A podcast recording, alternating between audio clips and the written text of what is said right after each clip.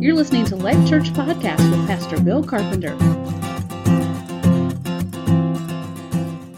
So, so when I was interviewing for a position at Dordt College, Dordt is where I worked before USF, they started asking me these, the same set of questions. Can you teach introductory theology? Yes. Can you teach liberation theology? Yes. Can you teach heresies and sex? Yeah. Wait a minute. heresies and sex. Dordt, Dordt maybe was a little more progressive than I had realized. Um, Dordt had a class called Heresies and Sex. Um, so I thought maybe, you know, some heresies do have a sexual component. Maybe that was what they meant. Uh, all this flashed through my head in half a second, and then I was like, oh, my interviewing philosophy. Yes, yes, I can teach that. Absolutely. I can teach that. I mean, I figured worst case scenario, I just have to do a little research, right? Um, but as the interview continued, thank you, I realized uh, that what they had actually been saying was heresies and sects, S E C T S. So, yes, that made much more sense. Yes, I can teach that, and I did teach that. Um, but, uh, but in his first letter to the Corinthians, Paul is really giving them a lesson in heresies and sex, S E X. Now, the church in Corinth is just that it's a church, they're not a bunch of heretics. But they are confused about some key theological ideas, and that's leading them into some bad behavior. And some of that confusion and bad behavior is related to sex. So, to understand our particular passage correctly, I think we need to look at the letter as a whole. It's a letter, and of course, letters have uh, a cohesiveness to them. Um, and so, I want to give you a brief outline of the book and then look at how our text fits inside of that. So, the letter, of course, starts with an introduction. It's from Paul to the church in Corinth. Um, chapters 1 and 2, Paul talks about God's wisdom versus the wisdom of the world. So the world can't perceive the wisdom of God as anything except for foolishness. And so Paul talks about that. Then in chapters 3 through 4, he talks about church leaders. In chapters 5 through 7, he talks about sexual immorality and some other sexual issues. That's where our text falls. In chapters 8 through 11, he talks about liberty and the Christian life, uh, including things like food sacrificed to idols, whether you can eat that or not, uh, Paul's own apostleship and rights, and worship, particularly the Lord's Supper. And then in chapters 12 through 14, he talks about spiritual gifts. And in chapter 15, he talks about the resurrection of the dead. And chapter 16 is the conclusion. So this is our broad outline of the book.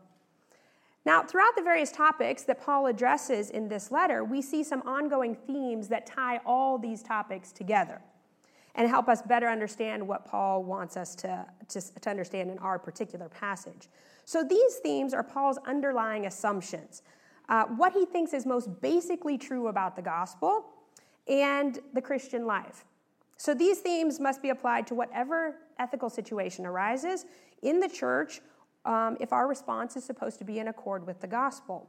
So, as you read this first letter to the Corinthians, you'll see three prominent themes. At least I see three prominent themes. So, the first one is that the church is those people who are powered by the Holy Spirit. The church is those people who are powered by the Holy Spirit. This idea is replete throughout the letter, it's, it's, it's practically in every paragraph. So Paul says, It is by the power of the Holy Spirit that we understand the wisdom of God, that it ceases to be foolishness. It is by the power of the Holy Spirit that the work of church leaders is made effective. It is by the power of the Holy Spirit that we use our bodies to honor God. It is by the power of the Holy Spirit that we consider others before we consider ourselves. It is by the power of the Holy Spirit that worldly divisions are broken down divisions between rich and poor, between men and women. And it is by the power of the Holy Spirit that we are enabled to do the tasks assigned to the church, things like worship and evangelism. And it's by the power of the Holy Spirit that we will be resurrected from the dead. That's the whole book. The whole book is the Holy Spirit. So, anytime the church faces a question about who it is or how it should live, we must remember that we are those people who are powered by the Holy Spirit.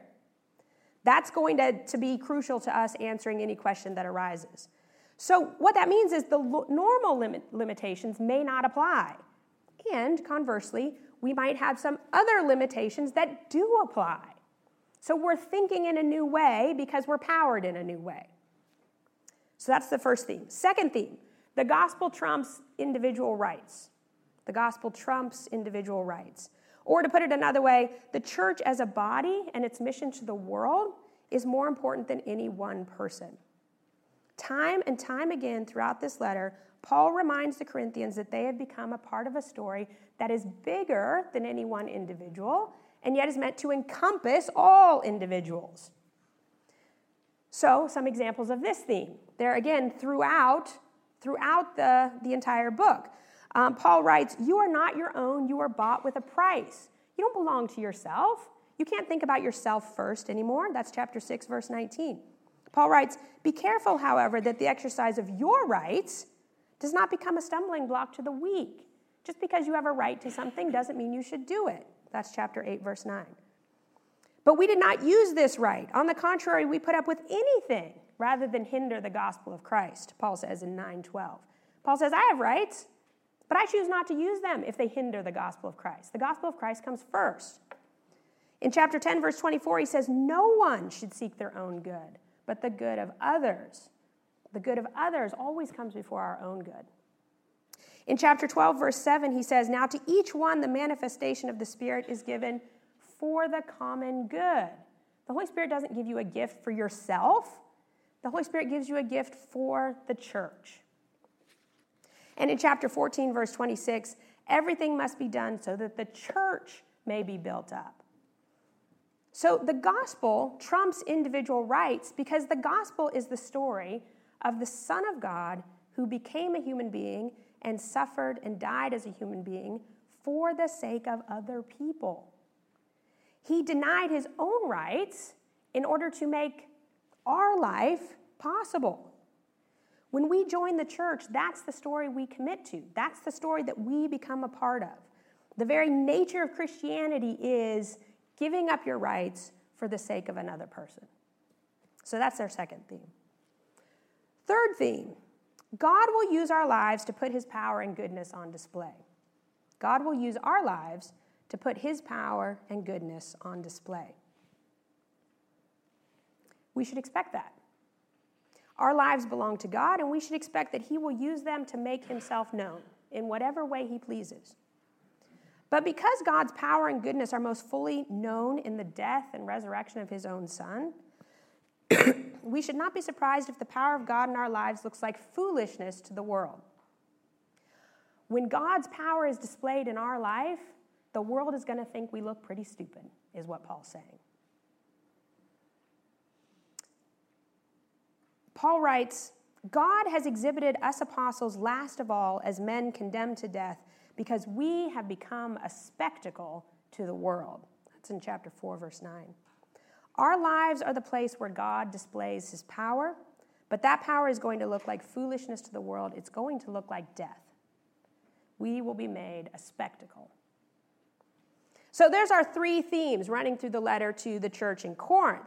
People are powered by the Holy Spirit, the gospel takes precedence over the individual, and God will use our lives to put his power and goodness on display.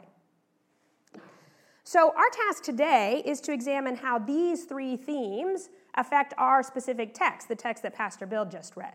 So, I'm going to read it again um, just to get us back to that point. Um, and of course, feel free to follow along. It's 1 Corinthians chapter 7, uh, and I'm going to start with verse 25. 1 Corinthians chapter 7, excuse me, uh, verse 25.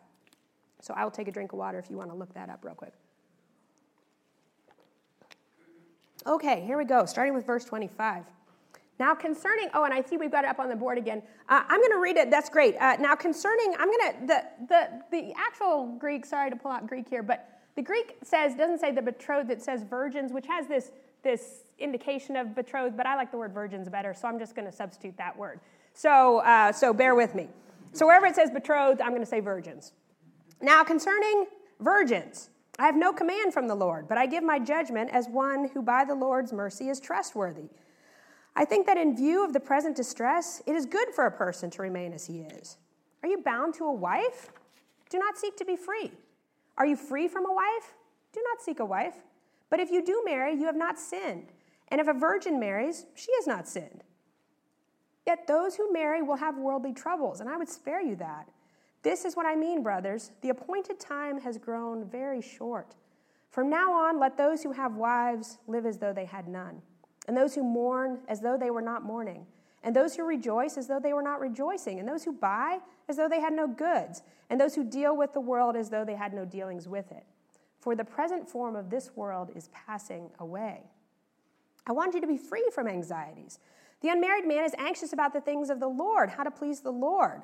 But the married man is anxious about worldly things, how to please his wife, and his interests are divided. And the virgin is anxious about the things of the Lord, how to be holy in body and spirit. But the married woman is anxious about worldly things, how to please her husband. I say this for your own benefit, not to lay any restraint upon you, but to promote good order and to secure your undivided devotion to the Lord. So, in this passage, Paul states pretty clearly, I think, that he thinks it's better to be single and not having sex, that's an important caveat, uh, than it is to be married. This is as radical a statement in Paul's time as it is in ours. Paul is not opposed to marriage, and he certainly doesn't think it's a sin, but he favors singleness. I don't know any other way to, way to read this passage.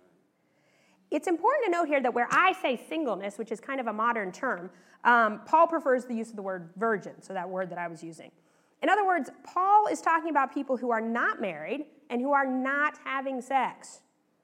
So that's what I mean when I refer to single people in the church. So such people may be committed to remaining single, or they may be open to marriage. They may be young, or they may be old. They may have never married, or they may have been married for a time. All of these different types of people fit into this category of single. People who are not married and not having sex. Those are the people that Paul is referring to in this passage. Uh, or at the very least, ref- he may at times be referring to some people who haven't been married, but he also talks about those who had a wife and then no longer do. So there's lots of different categories of uh, singleness in this passage, and I want to make that clear. And uh, so, single means those people who are not married and not having sex. And of course, that's what makes this such a radical suggestion from Paul. He thinks that it's better to be single and celibate than to be married and having sex and possibly having children. Why? On its face, this seems absurd, right? Um, I mean, I think we all think that it's absurd. Uh, if you don't, more power to you. Um, so I believe the answer to the why, why is Paul saying this, is both embedded in our text and made clear by our three overarching themes that we just talked about.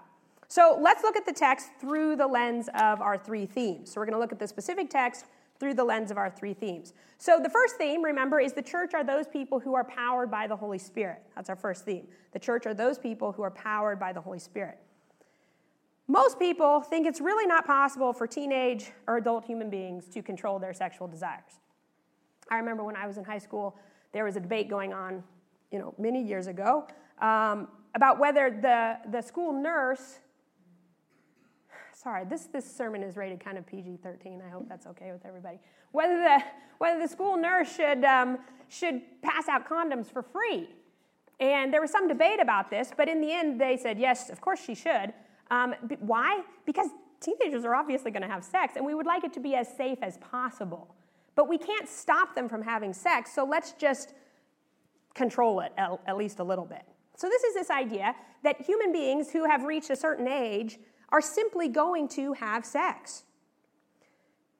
And it's not just non Christians like my public high school who think this way, it's Christians who think this way. So, for example, advocates of some, a movement that's called the marriage mandate movement, which is a whole other issue, but uh, something that kind of grew out of focus on the family, these folks claim that the only people God actually calls to be single are people who essentially have no sexual desires, zero, none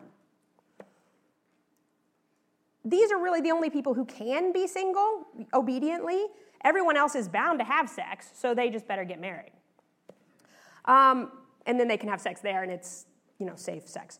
Um, so, uh, for example, Frederica Mathewes-Green, who's a very well-known Christian scholar and um, author, writes, "Late marriage means fighting the designs of our bodies, and that's never a fight we can win. You cannot control your body." is what she's saying, and what the world is saying. The best you can do is make things as safe as possible. So, this assumption that human beings are biologically programmed to have sex and that this programming is so powerful that we can't really resist it, at least not for very long, this is entirely forgetful of Paul's claim that we are people powered by the Holy Spirit. On this same question of whether a virgin can resist having sex, uh, a fourth century theologian named John Chrysostom, he writes this but the virgin, on the other hand, has no remedy to extinguish the sexual fire because she's not having sex. She sees it rising to a crescendo and coming to a peak, but she lacks the power to put it out. Her only chance is to fight the fire so she is not burnt. Is there then anything more extraordinary than carrying within one all this fire and not being burnt? That's John Chrysostom. What image does he call to mind as he discusses the virgin who feels sexual desire but does not give in to it? He uses the imagery of a fire that does not burn, a fire that does not consume. This should put all sorts of images in your head, biblical images like a bush that is on fire, like three men, Shadrach, Meshach, and Abednego, who get thrown into a fiery furnace but are not consumed like the disciples on the day of Pentecost who have flames of fire resting on their heads.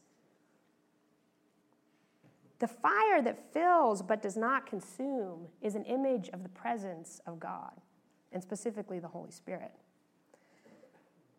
In our passage, Paul has already admitted that it's better to marry than to commit sexual sin, but this is very much a concession on his part. He clearly does not think that sexual sin is inevitable even in normal, healthy people. He thinks something else is possible. He thinks that Christians have within them the power to do something different, to win a fight that no one else can win, to carry within them all this fire and not be burnt. That power is the Holy Spirit. We are the people who are powered by the Holy Spirit. Is singleness and celibacy possible? Yes, Paul says it is, by the power of the Holy Spirit. Paul says it's not only possible, it's better. It's better to depend on the power of the Holy Spirit than depend on earthly powers and goods, like sexual pleasure. This dependence on the Holy Spirit marks the single person as someone who is different, as someone who lives by another set of rules and assumptions, as someone who has access to a new kind of power a kind of power that is not available to humans in and of themselves. As Paul has already said earlier in his letter in chapter 4, verse 20, the kingdom of God does not consist in words, but in power. So that's our first theme.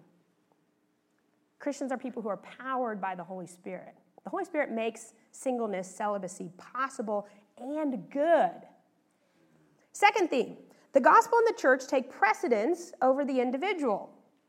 The gospel and the church take precedence over the individual. we see this theme not only in the greater letter, as we've already pointed out, but specifically in our passage as well. Paul gives such a strong endorsement to singleness because he believes it is of great benefit to the church. An individual person's celibacy is of great benefit to the larger body, the church. Paul freely admits that it's a harder road for the individual to be celibate. Um, because, of course, a single person sacrifices those, those things people normally enjoy, like marriage, sex, and potentially children. Excuse me. So, these things, like marriage, sex, and potentially children, these things uh, not only bring personal pleasure and comfort, but they also bring social, financial, and political security and status. That was true back then, and it's still true today. But Paul is clear in his claim that the life of singleness is of great value and benefit to the church. The single celibate person has undivided attention and energy for the church and the gospel. A lot of work gets done with undivided attention and energy. Paul himself is the perfect example of that. Man, that man just goes, goes, goes. He's like the Energizer Bunny of the ancient Near East. Um, so the one who is not married is concerned about the things of the Lord and how he may please the Lord. So he has this undivided focus. While the married person's attention, of course, is divided between pleasing the Lord and then pleasing his or her spouse. And if you add children into the mix, that just divides the attention even further. now, I want to be clear here. Paul is endorsing singleness while at the same time he is clearly recognizing that everyone has a right to get married if they want. In other words, his endorsement of singleness is an endorsement of the good of the church over the rights of the individual. He is saying it's not wrong to marry, but first, stop and consider what the church needs and what would be of benefit to the church. if the church can benefit from you being single and celibate, continue in that, he says. Will it be hard? Yes, it probably will. But will it be good? Yes, it certainly will. That is why Paul can say with great assurance, sorry, we're at the end of a long week with a bad cough. so hopefully we'll get through this. Okay, so Paul doesn't ask the virgins of Corinth to remain single because marriage is sinful. It's clearly not sinful. Sometimes God will ask us to give up good things for the sake of the gospel, not just bad or sinful things. so sometimes Paul wants us to think about giving up this notion of individual rights. This is a notion that is so ingrained in us as Americans that sometimes it's hard to even have any self awareness of it. But the gospel itself is the story of a God who gave up, yes. Ah, uh, Anne, you're a lifesaver. Thank you. All right, I'm going to talk around my cough drop here. Okay, the gospel itself is the story of the Son of God who gave up his rights for the good of others. It was not required of him, he did it out of love for other people. And so even Jesus put his rights before the rights of the, uh, he put the rights of the church before his own rights. and this was good, not only for the church, but for Jesus. It is for this reason that his name is exalted above every other name. so while Paul honestly acknowledges the difficulty in giving up our right to be married, he also joyfully proclaims that this willingness to be like Jesus to give up what is rightfully ours for the sake of God's people, this is of great benefit to us. God sees when we obediently relinquish our rights for the sake of his people. This does not go unrecorded. Finally, our third theme is that God will use our lives to make himself known. and this is the theme I really want to concentrate on that God will use our lives to make himself known. Our lives will be God's spectacle, Paul says. Paul uses this word spectacle in 1 Corinthians 4 9, where he says, For I think God has exhibited us apostles, last of all, as men condemned to death.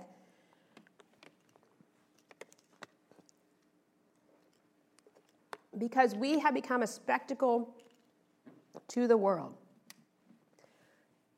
Paul seems to be referencing the way Roman emperors would triumphantly re enter Rome, leading behind them a train of goods and people who represent their victory after a battle or a war, or something like that. Usually, the last group in this train were those people who have been condemned to death um, as kind of the final seal of the emperor's victory. These people were a spectacle to the world. The word spectacle has a sense of something impressive or kind of over the top that is on public display. I apologize. I don't know if there's a good solution here. uh, the public death of these people in the train of the emperor, usually in some over the top way, like a gladiatorial games or something like that, uh, they were a spectacle meant to declare, in the most impressive way possible, that the emperor was victorious. And now, here, Paul is using this word and this imagery to clarify and explain the life of the Christian. What does he mean when he says that we are going to be a spectacle? To understand this, we must briefly remember what Paul said at the beginning of the letter, which is that the wisdom of God is foolishness to the world. That God's work and plan is so counter to the wisdom of the world that the world can only describe it in terms of foolishness. It looks like death to the world.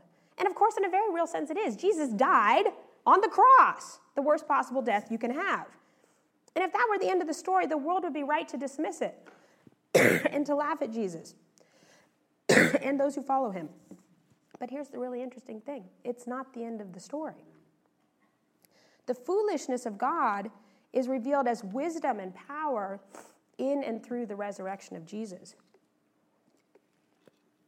It is in the resurrection that Jesus' death becomes an act of power and even victory. This inverted order of revelation is embedded in the letter to the Corinthians. Paul begins the letter by saying that God's wisdom is foolishness to the world. That's the beginning. And he ends the letter by declaring the resurrection of Jesus and the promise of our own resurrection. In between, he deals with all sorts of issues and resolves them in ways that do not make sense from a worldly point of view. They look like foolishness. But from the point of view of the resurrection, they make sense. they make perfect sense. So these are the bookends of the Christian life God's foolishness and God's resurrection. They're also the bookends of the letter to Corinth God's foolishness and God's resurrection.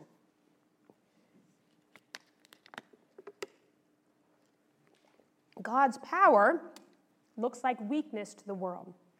God's wisdom looks like foolishness to the world.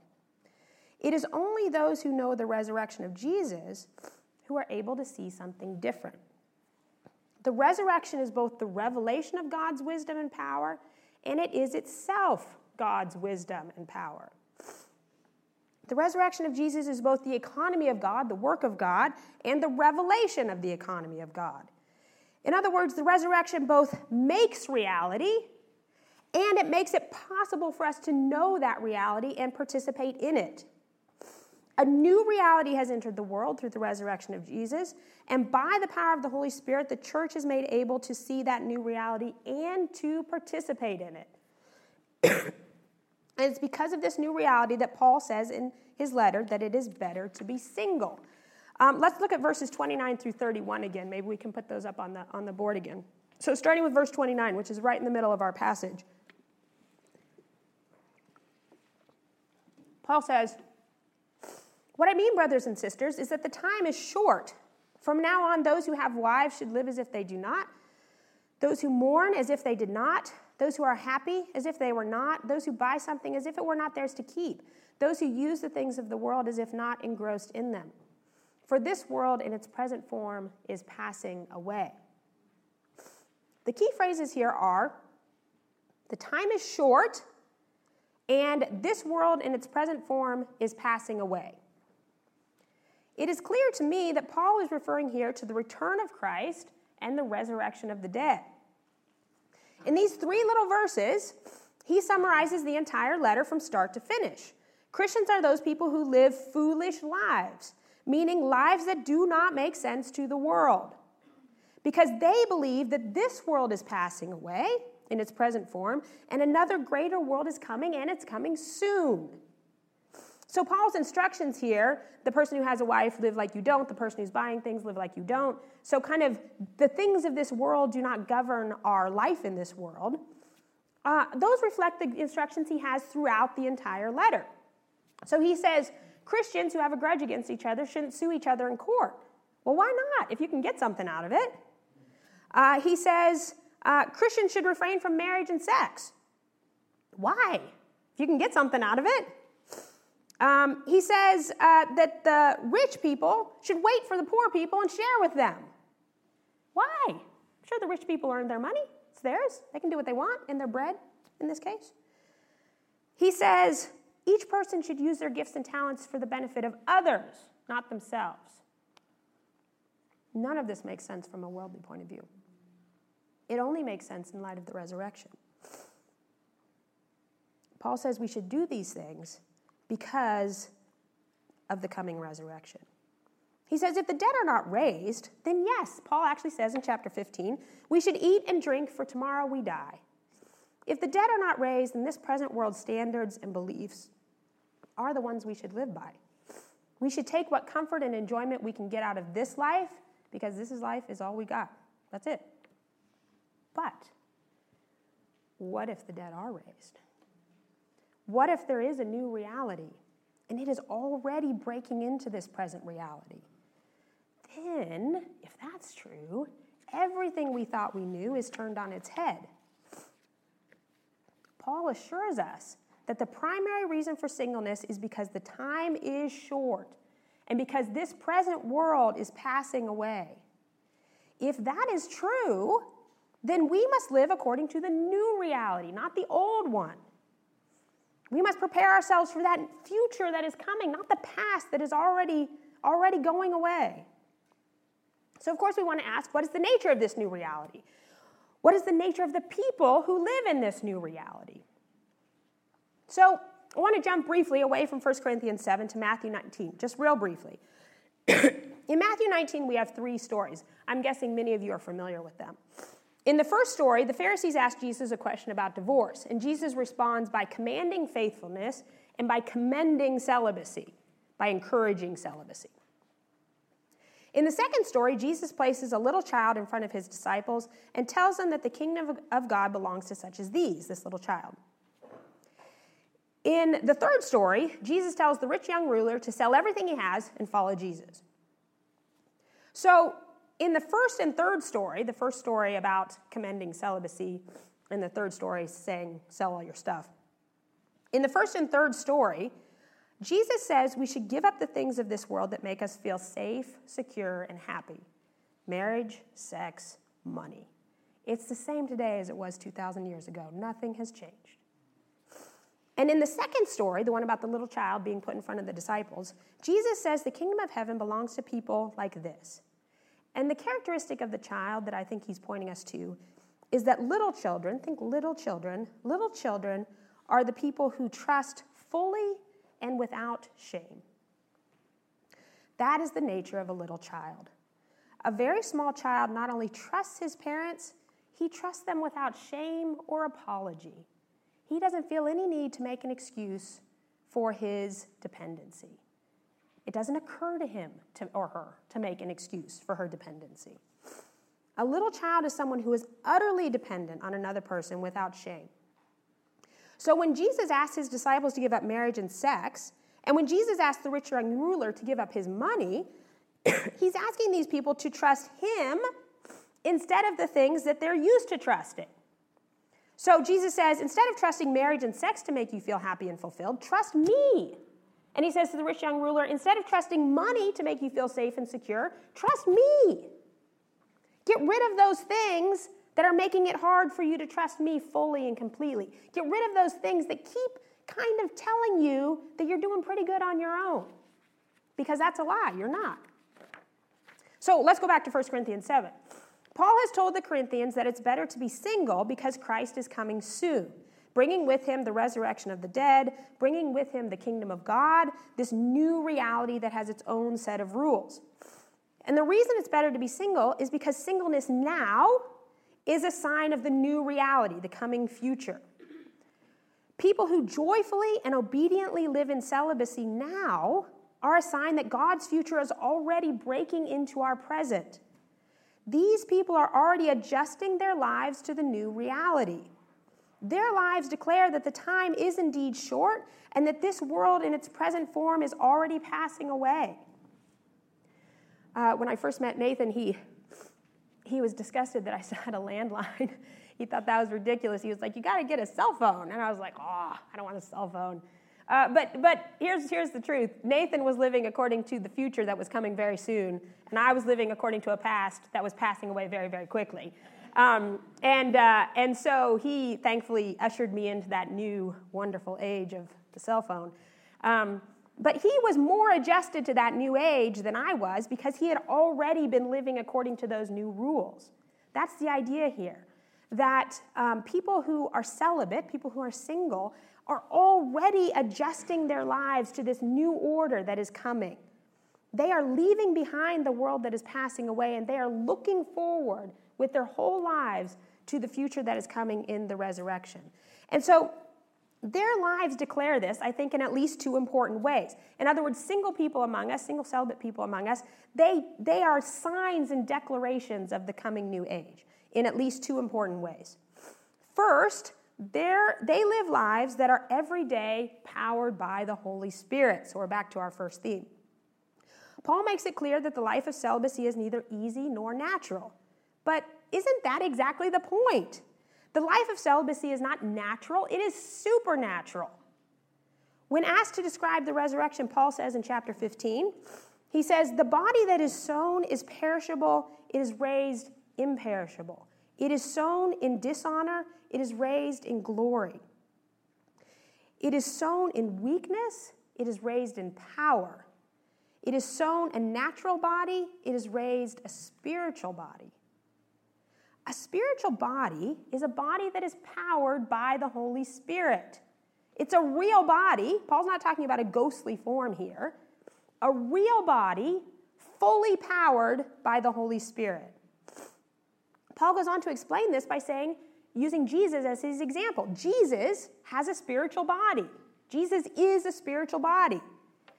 And so we will bear the image of Jesus, the second Adam, the heavenly man, the one who is the first fruits from the dead. That is the resurrection. Bodies fully powered by the Holy Spirit. And so single people express in their bodies the power of the Holy Spirit and the true nature of the resurrection. In the resurrection, we will be those people who fully depend upon the Holy Spirit to guide us and empower us. People who are single now manifest this trust and dependence on the Holy Spirit in a way that married people simply do not. Now, this is not to say that married people can't and don't trust in the Holy Spirit. They, of course, can and do. But it is to say that celibacy is a graphic expression of dependence on the Holy Spirit, an expression which most married people don't participate in. Single people do. And so they are an expression of this power of the Holy Spirit in a very unique way. Second, single people demonstrate the proper place for our trust. The world is a scary place. And we human beings tend to look at, to those tried and tested things that make us feel safe family and money. Money's another sermon, but this sermon is family. Single people are those people who live without making a family of their own. They are not married, they are not having sex, they are not producing biological children. Marriage and sex tells us that even if the whole world is against us, at least one person will stick with me and be on my side. Children tell us that even though I will someday die, my children will live on, and so I'll have kind of this legacy or something like that. Hopefully, that wasn't a laugh because of my actual children. Um, good legacy. Um, no, I have wonderful children. There he is right there. Uh, but, so family is a hedge and stronghold against the terrors of this world. That, that's, really, that's really what it is. That's why we still long for families, even in this very enlightened and kind of liberated age. Um, the person who gives up this, this ability to make their own family, is choosing to trust God fully and without shame. Christian singleness is a vivid picture of trusting God rather than ourselves, of choosing to believe that it is God who gives us life and it is God who gives us community, family. That is the church. Single people declare without reservation, the church is my family. The church is those people who will go with me into the resurrection for all eternity. And so single people declare, I don't make my own family, God makes my family for me. And that family is the church. And of course, all of this creates quite a spectacle in the world's eyes. How foolish is the person who is grown up and hasn't had sex yet? How hilarious it is to contemplate the 40 year old virgin. What a joke. These people are so foolish. That's what the world says. That's the wisdom of the world. Single people, you are a spectacle to the world. There is a very good chance that the world will laugh at you and make fun of you. Actually, there's not a very good chance. There is a 100% chance that the world will laugh at you and make fun of you. But to us, to the church, to the people in this room and the people around the world who know Jesus, you are God's wisdom. You are a sign of God's future. You are the birth pangs that signal new life. You are the resurrection breaking into our present reality. You are the sign that the emperor you follow is victorious. Do not be discouraged. Do not be ashamed. And to the rest of us, those of us who are not single, We must remember with gratitude what the single folks in our midst are doing for the church and for the world.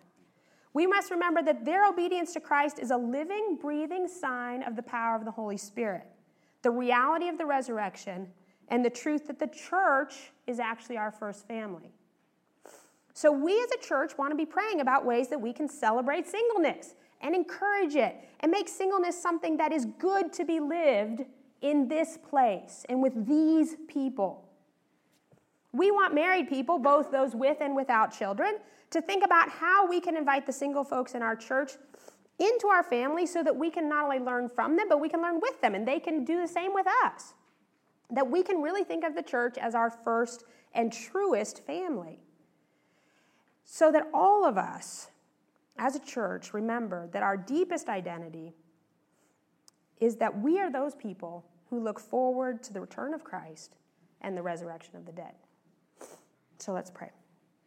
Dear Lord Jesus, I thank you that you are good and that you are alive, that you rose from the dead, and that you are coming back to raise us from the dead as well. I pray that you would help us to see that fully and truly, that we would know that this world is not um, the standard by which we live and move and breathe and have power and meaning, but you and the world that you are bringing with you, um, that, that it is that world that we live in. It's that world that is more real and more true. Uh, I pray that you would send your Holy Spirit to give us the power to live fully in the power of your resurrection and to know without a doubt that you are trustworthy. In Jesus' name, amen. Josh.